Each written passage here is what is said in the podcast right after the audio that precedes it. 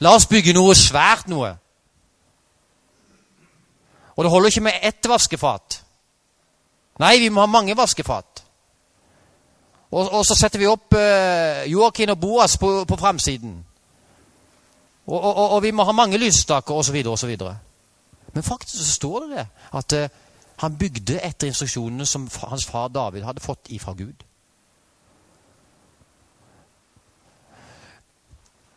Men vi ser at eh, prinsippet er akkurat det samme. Så alle elementene er med i alle. Esekiel også hadde jo et syn om et tempel. Der er det også forskjeller. Og Det vi kan ta med oss der, det er jo ikke det at vi skal henge oss opp i eh, Grave oss ned i, i, i, sånne detaljer, men vi må få blikket og se at det, her handler det om frelsesplanen. Det handler om det evige evangelium. Det handler om Jesus Kristus. Og alle elementene var likt i alle sammen. Alle symbolene som handler om Jesus, var det samme.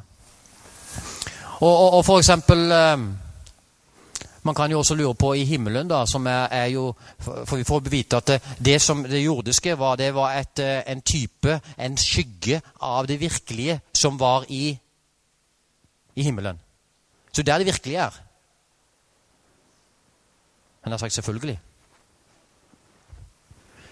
Og eh, og Vi vet også at, eh, at eh, brennofferalteret var jo et bilde på, på, Jesus Kristus og det han gjorde på Golgata. At han ga sitt liv for deg og meg. Men det er jo ikke sikkert at det står sånn et eh, brennofferalter i, i himmelen. I den himmelske helligdommen. Og vi skulle ta det bokstavelig også eh, disse, denne, denne lammet som ble slakta den ble slakta ved at de kutta strupen over. Ble Jesus drept på den måten? Nei, han ble korsfesta. Men han var like fullt var det et, et bilde, et, et, et, skygge, og pekte fram mot Jesus Kristus som Guds sanne offerlam. ikke sant?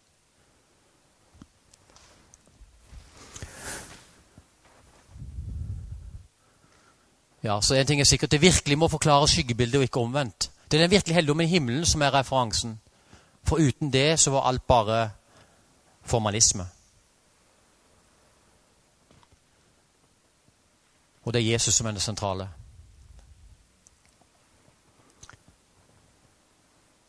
Ja, vi går bare fort. Vi har snakket om det. Vi går fort forbi. Her ser vi f.eks. At, eh, at David eh, eh, fikk instruksjoner fra Gud. Det står sågar Davids salme en tegning om forholdene og tempbygdene og skattkrammene og løvsrommene, de indre krammene og rommet for. Alt dette sto i skrift fra Herrens hånd, der han forklarte David hvordan alt skulle gjøres etter tegningen.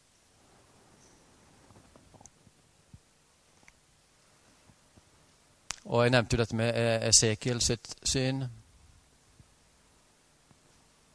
Men det som var, var, det viktige her, det var det at eh, han var delt i tre. Det var likt for eh, de alle. Enten du hadde eh, det Moses fikk åpenbart, eller det David fikk åpenbart, eller Esekiel, så var det det samme det var at du hadde forgården, du hadde det hellige og det aller helligste. Og Du hadde brennofferalter, du hadde eh, vaskefat, du hadde skuebørsbrødene, du hadde lysestaken, du hadde eh, røykofferalteret, du hadde pakkkisten. Og også nådestolen over paktkisten. Nå skal vi komme inn på noe veldig interessant.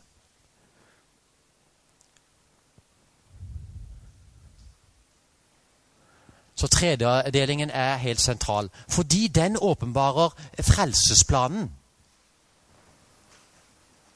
Den åpenbarer frelsesplanen. Og, og, Den første delen det er Jesu forsoning, Jesu offer på korset. Og så har du den andre, der Jesus er eh, vår eh, forbønn, vår mellommann. Jesus tjeneste som vår ypperste prest. Og så har du også den siste fasen, som er en dommens fase, og Jesus som kongenes konge og herrenes herre.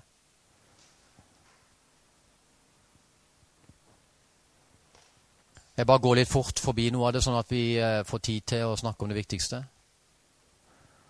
Det er noen som eh, ikke liker at eh, Gud også snakker om dom.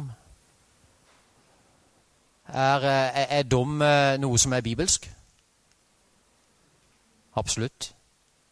Og når Jesus kommer tilbake, så kommer han som, som en dommer, som kongenes konge, herrenes herre. Og han har dommen med seg, enten til evig fortapelse eller evig liv med Gud, frelse. Og eh, Han skriver jo her, Paulus, hvor mye strengere straff synes dere ikke den fortjener som har trådt Guds sønn under fot, vannhelgepaktsblodet som han selv er blitt helliget ved og spottet nådens ånd? Vi kjenner jo han som har sagt 'straffen hører meg til, jeg skal gjengjelde', og videre 'Herren skal dømme sitt folk'. Du, ser du fram mot dommen? Det er jo en del adventister som har angst for dommen. Eller i hvert fall hatt det før. Men nå bryr vi oss kanskje ikke så mye lenger. Vi snakker ikke om dommen. Men er dommen en god ting? At Gud skal dømme? Ja, jeg må jo si jeg er veldig glad for at Gud skal dømme. Fordi vi kan jo ikke fortsette med dette helvete her. Ikke sant? Se på verden, da. Se på verden og all den lidelsen som er. Det er jo helt forferdelig. Og, og, og, vi lengter etter at Jesus skal komme igjen og ta et oppgjør med alt det onde. Er vi ikke det? Vi gleder oss over at det skal bli en dom. Min mor, vet du, eh, hun, eh, hun er sånn godværskristen. Det vil si at når livet er bra, alt ser bra ut, da er hun tilbøyelig til å tro på Gud. Da kan det være en Gud. Men hvis livet går henne imot, nei, da, da Nei, det er Gud, det er bare tull. Hun, hun spurte meg en gang altså eh, Hvordan i all verden kan, eh, kan, jeg tro på Gud? Eh, det er jo så mye lidelse her i verden. Og se på alle de uskyldige barna eh, som må lide. Og det er jo sant, for synden rammer urettferdig. Til og med uskyldige barn.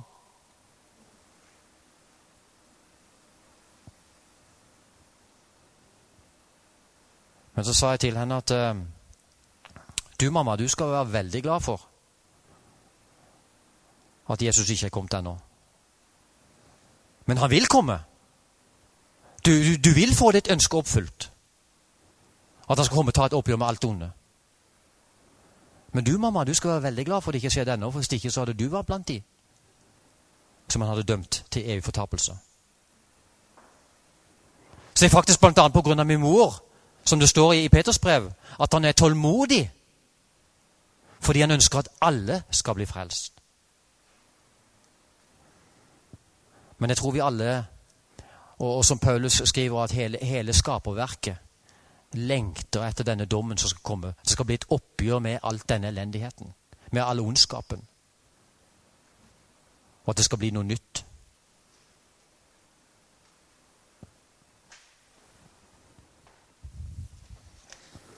Så la oss glede oss over at det kommer en dom. Og trenger De tre englers budskap er de en advarselsbudskap. Det er et advarselsbudskap. Fordi vi lever i den store forsoningsdagen. Jesus kommer snart igjen. Og dagen er i dag for å ta imot frelsen Jesus Kristus.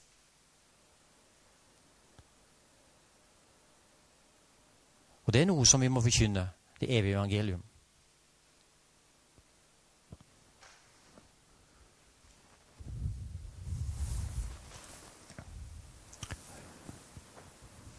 Vi gleder oss over at det onde skal få sin ende. Men her skal vi se noe veldig interessant. Her har vi denne tredelingen. Du har forgården, det hellige og det aller helligste. Og her ser du. Jesus kommer først som vårt offerlam. Han kommer som et lam. Han gir sitt liv for oss. Og dør på korset som dette, eh, dette pekte fram mot Jesus som Guds sanne offerlam, som Johannes sier. Og, og, og, og, det evige evangelium er det samme helt fra begynnelsen. Eh, du kunne ikke bli frelst utenom Jesus Kristus i, i, i, den gamle pakt. Kunne du det? Kan du bare glemme? Det har aldri vært et annet evangelium. Det er et evig evangelium. Det er det samme vært hele veien. Kun i Jesus Kristus. Og de måtte se fram til at denne Messias skulle komme. Denne Guds sanne offerlam skulle komme. Og ved å tro på det og ta imot dette løftet om denne Messias, om denne salvede, om denne sanne offerlam, så kunne de vinne frelse, og de kunne finne, eh, ta imot Jesus som konge.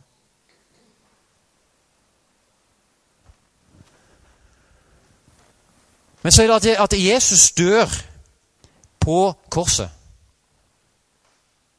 Og så, Hva er det som skjer da? Jo, Jesus halleluja, han står opp igjen. Og hvor er det han går henne? Han går opp til himmelen, i den himmelske helligdom, og begynner en tjeneste der som vår ypperste prest. Det er ikke det Paulus sier i Hebreerne. Jo, det er det han er opptatt av. Hallo! Glem Moses! For vi har en som er bedre enn Moses, og det er Jesus Kristus. Han er bedre enn Moses, han er bedre enn englene. Når jeg sier 'glem Moses', så mener jeg ikke det at vi skal glemme eh, Guds ord. Men altså, eh, la oss ikke henge fast i det, for nå er faktisk Messias kommet. Vi har fått Messias. Guds sanne offer, vi har vært der. Vi må ta imot. Sannheten Jesus Kristus. Det evige evangelium. Og så er det at Jesus går opp og begynner sin tjeneste der. Og, og, og det blir en innvielse av helligdommen. Og hva skjer da når, når, Jesus blir innviet av helligdommen? En frukt av det er en ytelse av Den hellige ånd på pinsefestens dag. Og hør nå, nå er det veldig interessant. For i, i eh, den pinse Hva var den første pinse? Den første pinse var ikke da eh, når eh, apostlene fikk en utgytelse av Den hellige ånd. Nei, den var 50 dager etter at eh, Israel ble ledet ut av Egypt med Moses. Og når de kom til Sinai Og hva, hva var det de fikk på Sinai? Det var jo Guds lov. Så den første pinse, da fikk de Guds lov. Og, og, og var Gud eh, på mektig til stede der? Han var mektig til stede ved sin Hellige Ånd. Så du kan godt si at det var en utgytelse av Den hellige ånd, og de fikk hans ord. Ordet. Hans bud. Og hva skjedde i den nye pakt? Altså En utgytelse på pinsefestens dag, hva skjedde der? Som også var et resultat av at Jesus ble innviet sin tjeneste i, i, i helligdommen. Jo, det var at de fikk Hva fikk de skrevet på sine hjerter? Loven. Skrev i sine hjerter. For det er jo det som er den nye pakt. De fikk loven skrevet sine hjerter.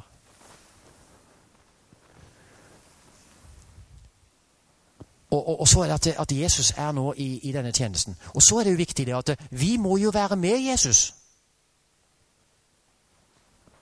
Og skal jeg si en ting? At det er en del som det forkynt et falsk evangelium. Og vet du hva et av de falske evangeliumene er? Jo, det er det at de sier at så lenge du tror på det Jesus gjorde for 2000 år siden, at han døde for deg å stå opp igjen, ja, så er du frelst. Det er hele evangeliet, sier de. Det er et falskt evangelium. For det er ikke ett menneske som blir frelst ved en intellektuell tro på at det Jesus gjorde for 2000 år siden. At han, at han døde for deg å stå opp igjen. Er dere med? Ikke ett menneske ble frelst av det. Og det er noe, det falske evangelium som gjerne Satan vil at du skal godta.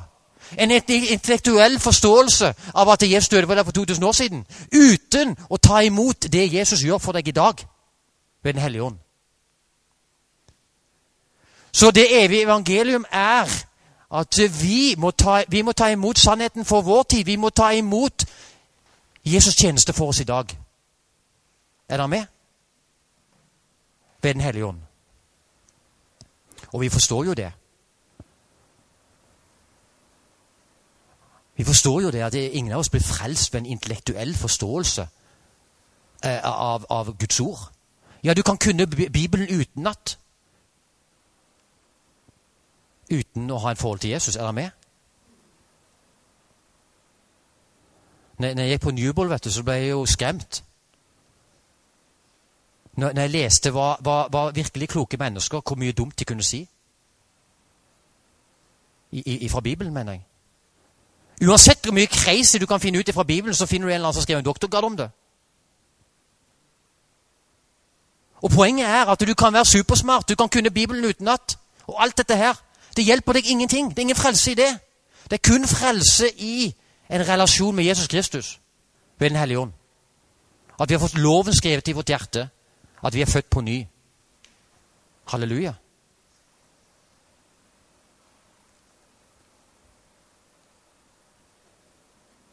Så Guds ord må ikke være en intellektuell øvelse. Men det må være noe som er levende og virkekraftig, som det står i hebreerne. Guds ord levende og virkekraftig.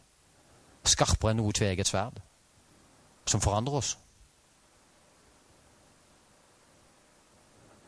Men ser dere dette? At her, her, er jo hele evangeliet åpenbart. Ikke bare et, et halvt evangelium. Er dere med?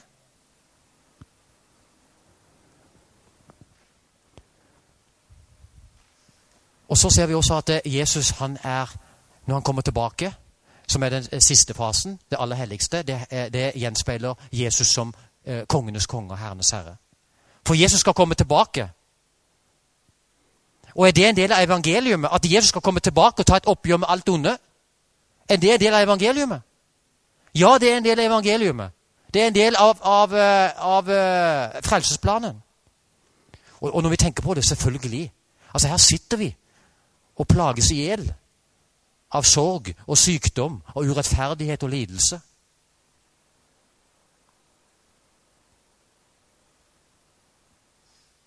Så vi vet det. Og heldigvis har Jesus lovt at han skal komme tilbake. Og hvem er det han venter på? Ja, det, det, er jo det som er misforståelsen her. For vi sitter og venter på Jesus, og han sitter og venter på oss. Det er jo det som er problemet. Og, og, og, hvorfor, ikke, og hvorfor ikke Jesus kommer igjen ennå? Er det på grunn av Jesus? Er det på grunn av verden? Nei, det er på grunn av oss. I hvert fall hvis vi, vi, vi liker å kalle oss Guds folk.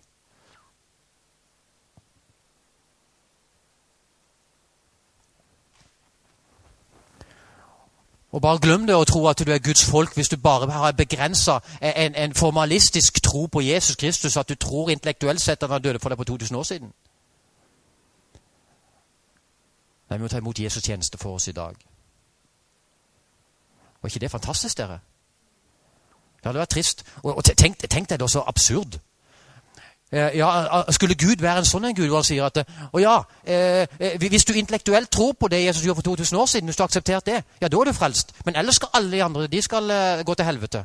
Evig fortapelse, evig død. Hallo, vi har ikke sånn Gud. Nei, det er mye mer radikalt enn det. Nei, han sier det at de eneste som kan ta imot frelsen og et evig liv, det er de som ble født på ny som får lov å skrive sitt hjerte.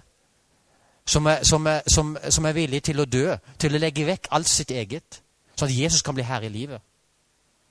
Og, og som er, kan ta imot Den hellige ånd, så de kan være jordens salt og verdens lys. De vil bli frelst. Men mange forkynner et falskt evangelium. Og luller oss inn i en søvn fordi at vi tror at det holder med intellektuell tro på det Jesus gjorde for 2000 år siden. Men se nå her. Du har jo, du har jo øh, jødene. Hvor står de i dette bildet? Jødedommen. Ja, De står jo til og med utenfor forgården. For de har ikke akseptert det Jesus gjorde i forgården. At han er Messias. At han var Guds sanne offerlam. Eller er med? Så, så, så de, de, står jo helt utafor. Men så har du, har du, mange kristne, de er faktisk eh, der, eh, såkalt kristne, de er der i forgården. Hvor de har akseptert at Jesus døde for dem for 2000 år siden. Men de har ikke blitt med Jesus inn i helligdommen og tatt imot hans tjeneste for dem i dag. Og Husker dere også at profeten hadde et, eh, et skremmende syn? Hvor hun fikk se at når Jesus gikk ifra det, eh, fra det hellige til aller helligste. Så var det en del som ble igjen i det hellige. Og hvem var det som overtok Jesus sin plass? Det var Satan. Det er skremmende. Det er skremmende. Og, og hva er det Satan gjør da? Kommer han og sier at 'Hei, jeg er Satan, nå skal jeg være deres konge'? Nei, han utgir seg, han er antikrist. Han eh, utgir seg for å være Kristus istedenfor Kristus. Han trer inn istedenfor Kristus og sier at ja, nå skal vi uh, ha, ha, et falskt evangelium. Og, og, og hun, hun, så også at han, han utgyta. Det var mye kraft å finne der. Men hva var det som mangla? Det var den sanne kjærligheten. Denne kjærligheten når du er villig til å dø, om så er for dine fiender. Elske dine fiender. Denne kjærligheten mangla. Og den vil bli åpenbart. Når vil han bli åpenbart? Hvem som virkelig har denne kjærligheten, de som ikke har det? I den siste tid. I den aller siste tid så vil det bli åpenbart. Og som vi snakket om i går, det er bare to familier her på jorden.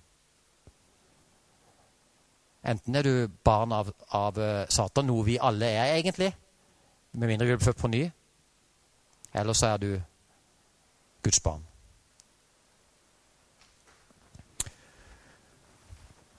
Og, og se, se, se, nå her. Nå, nå, skal vi snakke litt om 1844 også. Er det noen som har hørt om 1844? Det er jo en sånn sær eh, adventistgreie. Men nå skal dere høre hvorfor vi tror på det. Fordi at eh, eh, når Jesus døde på, på korset der, på brennofferalteret, var det en historisk hendelse? Var det en historisk hendelse? Eller var det bare en, en fiktiv sak? Nei, det var en historisk hendelse. Det tror vi på. Det skjedde faktisk. Og når skjedde det? År 31. Er dere med? Så det var en helt konkret dato i historien År 31 så døde Jesus Kristus. Og Det var profetert om faktisk i, i Daniel 9. Men det får bli en annen gang. Men det er fantastisk. I år 31 døde han. Og, og så er det spørsmålet eh, Når han da eh, sto opp igjen, var det en historisk hendelse? At han sto opp igjen? Ja, det var jo det. Det var en historisk hendelse. Var det en historisk hendelse at han, at han eh, dro opp til himmelen og begynte sin tjeneste som øversteprest i, i den himmelske helligdom? Var det en historisk hendelse? Eller var det bare en fiktiv sak? Jo, det var en historisk hendelse. Og så er spørsmålet når vi ser på dette ja, Var det en historisk hendelse at Jesus gikk? Ja, la, ta det først da. Når Jesus kommer igjen, vil det være en historisk hendelse, eller vil det være en fiktiv sak? Tror vi på at det vil være en historisk hendelse? At det faktisk vil skje? At Jesus vil komme legemlig? Halleluja! Vi tror på det. Er det da så rart at det også er en historisk hendelse at Jesus gikk i sin, i sin frelsesplan, i sin tjeneste, gikk fra det, fra det hellige til det helligste? Er det da vi sier at nei, det kan umulig være en historisk hendelse? Det, det, det må være noe fiktivt i så fall. Er dere med? Og så er det antistene sier at jo, det, faktisk, det, var en, det var en historisk hendelse. Og det er faktisk allerede skjedd. Det skjedde i 1844. Og, og, og, og vi kan se på de profetiene som, som åpenbarte det. Men det får vi ta en annen gang. Men dere er med på tanken? Og, Derfor så tror adventistene, eh, eh, i hvert fall intellektuelt, så tror de det. At, det, at det faktisk så nå lever i, vi i den store forsoningsdagen. At Jesus snart kommer igjen. Og at nå er det en tid for å forkynne de tre englers budskap. Et advarselsbudskap om at Jesus snart kommer igjen. Og det er det evige evangelium som skal forkynnes. Og, og, og så, har, så, har, vi også her Se, se her. Eh, eh, eh, Jesus dør på korset. Hva kan vi si det er? Jo, det er rettferdiggjørelsen. Justification. Er dere med? Rettferdiggjørelsen. For med mindre Jesus døde for oss som Guds offerlam, så hadde vi vært fortapt, dere. Vi ble fortapt. Det var ikke, var, var, ikke håp for oss. Så det var rettferdiggjørelsen. Og så går vi inn og er med Jesus inn i det hellige. Og hva er det det symboliserer, eller hva er det det viser? Det viser sanctification, helliggjørelse. Er det noen som kan se Guds trone uten helliggjørelse? Sier Paulus noe om det? Han sier uten helliggjørelse skal ingen se Herren. sier han. Så bare glem det der og tro at man kan komme til himmelen med en intellektuell forståelse av Bibelen. Men vi må gå gjennom en helliggjørelse. Guds ord må være levende og virkekraftig i våre liv. Er dere med? Så det er frelsesplanen. Ja, det er en rettferdiggjørelse, men det er også en helliggjørelse. Og er, er vi glad for det? Er det noen her som har lyst til å bli lært som Jesus? Hæ? Ikke så mange, i hvert fall én. Men, men i hvert fall, ha, hallo, altså Har ikke du Jesus som ditt store forbilde? Har ikke du en lengsel etter å være som Jesus? Skulle ikke du ønske å trygle og be om at du må få den ånden som, som Jesus hadde? Hæ? Lengter du etter det? Tror du at du kan bli som Jesus, at du kan bli jordens salt og verdens lys? Tror du at du kan få den samme ånden som Jesus hadde? Halleluja! Tror dere at Gud er miraklenes Gud? At det kan til og med skape noe nytt blant du og meg? Halleluja. Her syv minutter igjen. Men så var det, var den siste fasen, da. Den siste fasen. Det, det aller helligste. Har du hørt om glorification? Helliggjørelse. Altså en, en, en, en, eh, Hva skal vi si det blir på, på norsk eller dansk? da? Glorification. Herliggjørelse. Akkurat. Der har du ordet. Herliggjørelse. Er det noen av dere som har lyst til å bli herlige? Salige? Salige Herren Jesus Kristus? Som ønsker å, å, å bli kvitt synd i sitt liv. Det som stenger for Jesus Kristus. Noen som ønsker å bli satt fri fra synd? Har du lyst til at Den hellige ånd skal åpenbare deg synd i ditt liv, så du kan bli kvitt det og bli satt fri? Og du kan oppgjøre eh, ikke bare en helliggjørelse, men du kan til og med oppleve en saliggjørelse, en en um, Si det igjen. Herliggjørelse. Det er jo herlig. En herliggjørelse. Og Om du ikke vet det, så er det det du egentlig ønsker. Det er det vi egentlig må be om at Gud må skape den lengselen. At vi ikke er fornøyd med det middelmådige. Og når jeg sammenligner meg med de første kristne, så må jeg jo si jeg har langt å gå. Men blir jeg motløs, og så tenker jeg at oh, nei, jeg kan bare gi opp. Nei! Gud er ikke motløshetens ånd. Så jeg kjenner på det. Wow! Jeg har smakt så mye av Jesus, og Jesus har jo så mye mer for meg. Og jeg tror jo virkelig at, at, at jeg kan oppleve det samme som, som de første kristne opplevde. Og, og, og, Jesus sa til meg at de skulle til og med gjøre større tegn enn han, når han gjorde. Og gjorde de det? Ja, de oppfylte det alt sammen. Er dere med?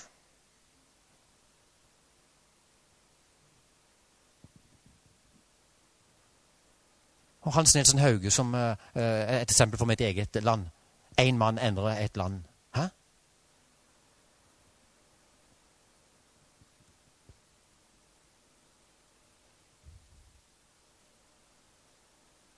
Eller tror dere at pins, pinsens fest er forbi? At nå må vi leve her og, og, og plages og, og, ha det fælt og undertrykkes og pines av synd?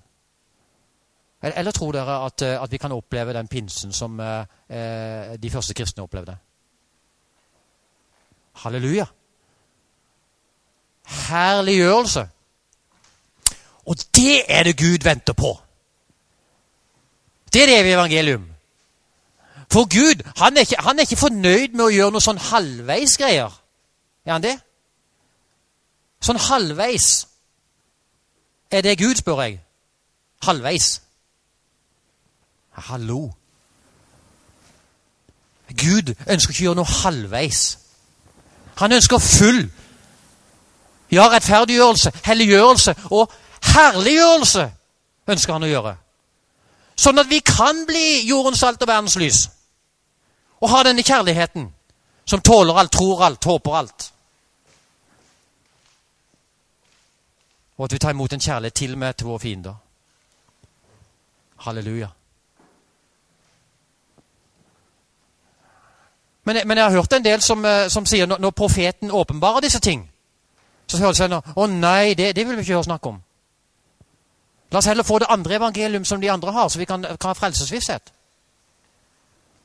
La oss få det evangelium som, som, som gjør at eh, vi kan være, eh, føle oss frelste med en intellektuell forståelse av hva Jesus gjorde for 2000 år siden. Er dere med?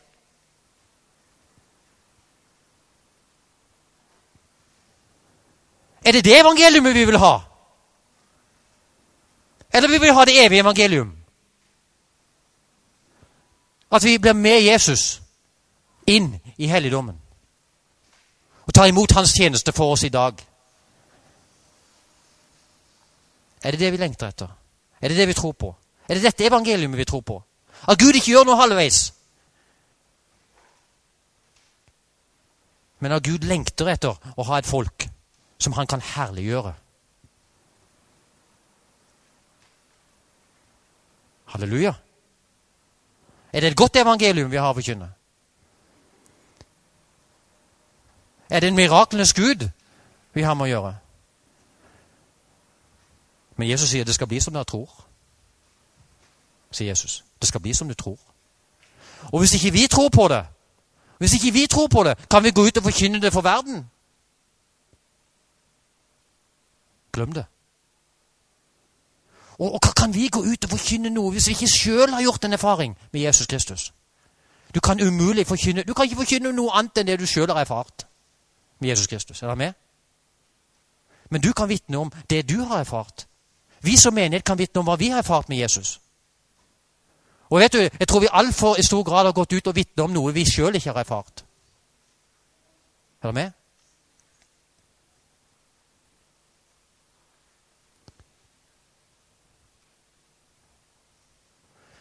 Og på en måte så, så kan du si at det, det, det, er jo på en måte eh, en, en naturlig konsekvens, og kanskje, like bra. At hvis vi, hvis vi, slutter å tro på dette evangeliumet her, ja, ja, så, så, er det, så, er det, egentlig bare bedre da, at, uh, at vi får bare akseptere å leve på løgnen. da, Og, og, og akseptere at uh, vi, vi, vi, tror at vi blir frelst med en intellektuell forståelse av hva Jesus gjorde for 2000 år siden.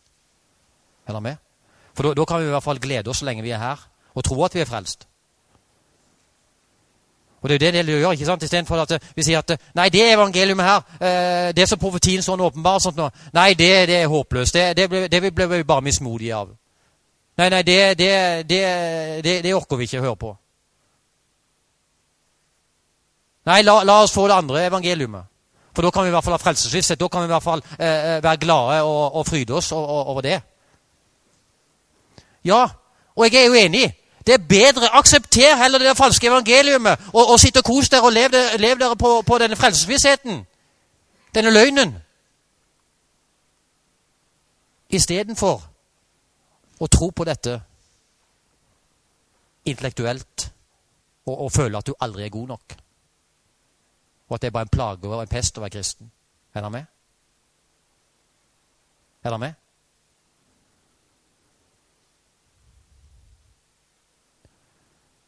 Men hvis vi Og vi skal, vi skal forkynne mer og, eh, eh, denne, disse møtene her om hva, det, hva, hva, som må til for at vi skal gjøre denne sanne erfaringen med Jesus Kristus. Og at vi skal komme oss ut av Laudikea og erfare en herlig Gud. En kjærlig Gud som lengter etter å utøse sin ånd over sitt folk.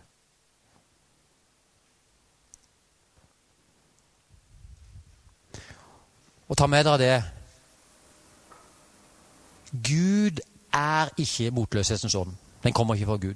Så den kan vi bare avfeie med en gang. Det er ikke for Gud. Men Gud ønsker at vi skal få en overbevisning om synd, rettferdighet og dom som en hellig ånds gjerning. Og det kan vi glede oss over. Det kan vi glede oss over.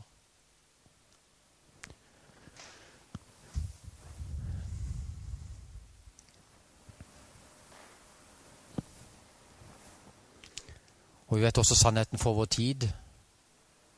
Hva ble sannheten for vår tid? Sannheten for vår tid, det ble egentlig Guds ord, Guds lov. Det er det vi skal forkynne. Guds lov. Og det Gud trenger da, det er noen som holder Guds lov, og som har Jesu tro. Er dere med?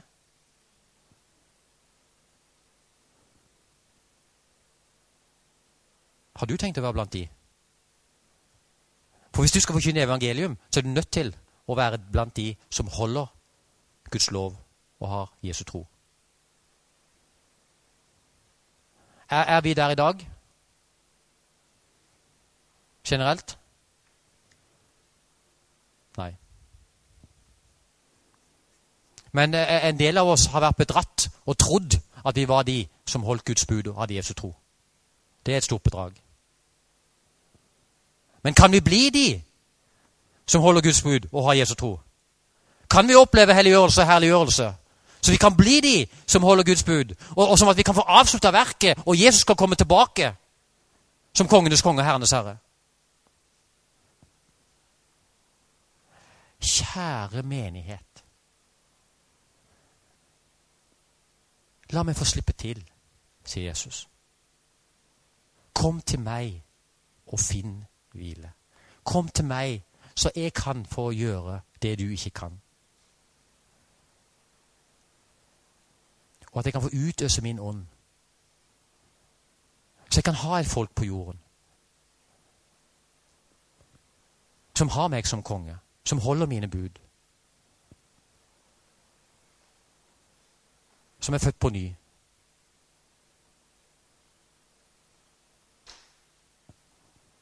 Så vi kan få avslutta all ondskapen i denne verden. Og at så mange som mulig kan bli frelst. Nå er jeg på overtid. Kjære Herre Jesus. Vi takker deg for dette evige evangelium. Og eh, tusen takk fordi at vi erfarer at du ikke har gitt oss opp. At du fortsetter å kalle på oss.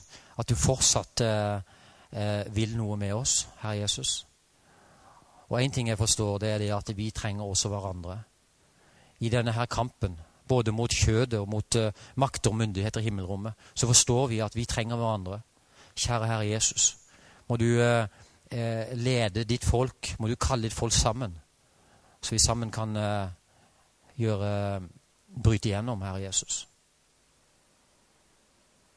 Og vi ønsker å, å, å be om at du skal legge ned oss denne lengselen etter å, å, gripe tak i det som du har for oss. Gi oss denne troen på at uh, du både kan og vil. At du både kan og vil gjøre mirakler i våre liv. Ikke bare i naboens liv eller sidemannens liv, men i, i mitt liv, Herre Jesus. Og vi forstår, tror jeg alle, ber om at vi alle må forstå det at, uh, at vi trenger deg, Jesus. Og vi trenger deg mer enn noen gang. Og vi trenger mer av deg, Jesus, ved din Hellige Ånd. Så vi fortsetter å, å, å trygle og be om din Hellige Ånd. God Far, i ditt navn, Herre Jesus. Amen.